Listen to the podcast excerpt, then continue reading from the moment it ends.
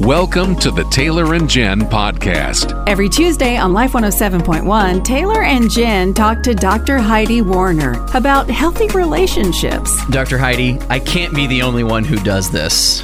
I leave a party or a social gathering, and within minutes, the post game analysis has begun all of a mm-hmm. sudden it's like I'm playing back the tape in my head of every awkward thing I said, every mm-hmm. time I laughed a little bit too loud, every time I steered the conversation back to a place that clearly nobody else was interested in going. Sure. And I know that other people aren't thinking about all those things as much as I am, but I can't stop those thoughts from coming. Is there a way that I can take better control of that post game analysis thought process? There absolutely is. And it's such a common struggle because we feel like we have the spotlight on us and everybody is as critical or as judgmental as we are ourselves. But the truth is, most people have a similar reaction to being in public interactions. Most people are also wondering, how are they judging me or did did I look right? Did I say things the right way? So we're all going home thinking about ourselves. It's so common. Nobody's Like, it's going home thinking about Taylor, It except really for is. Taylor. Yes, yes. Through so- my eyes, the spotlight was on me, but through Jen's eyes, the spotlight was on Jen. Absolutely. As it should and, and so starting by just saying, okay, wait a minute, I'm doing that thing again. So taking that step out of the thought process and recognizing that you're having the thought process. Oh, I'm doing that post game analysis thing. Okay.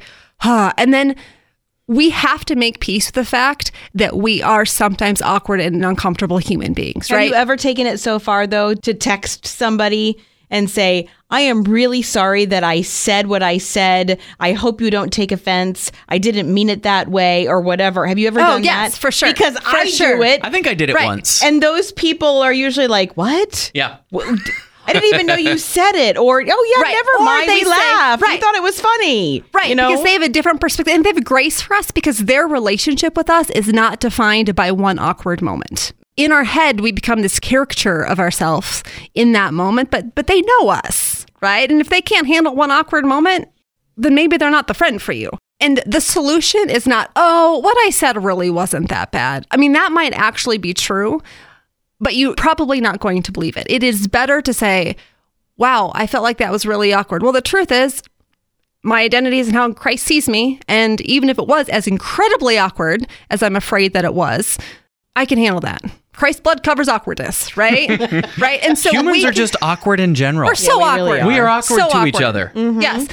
And we have grace for other people, so we have to give that grace for ourselves and set lower expectations for ourselves. So we will not interact with people perfectly all the time. And at some point, we have to make peace with that. We don't have to like it.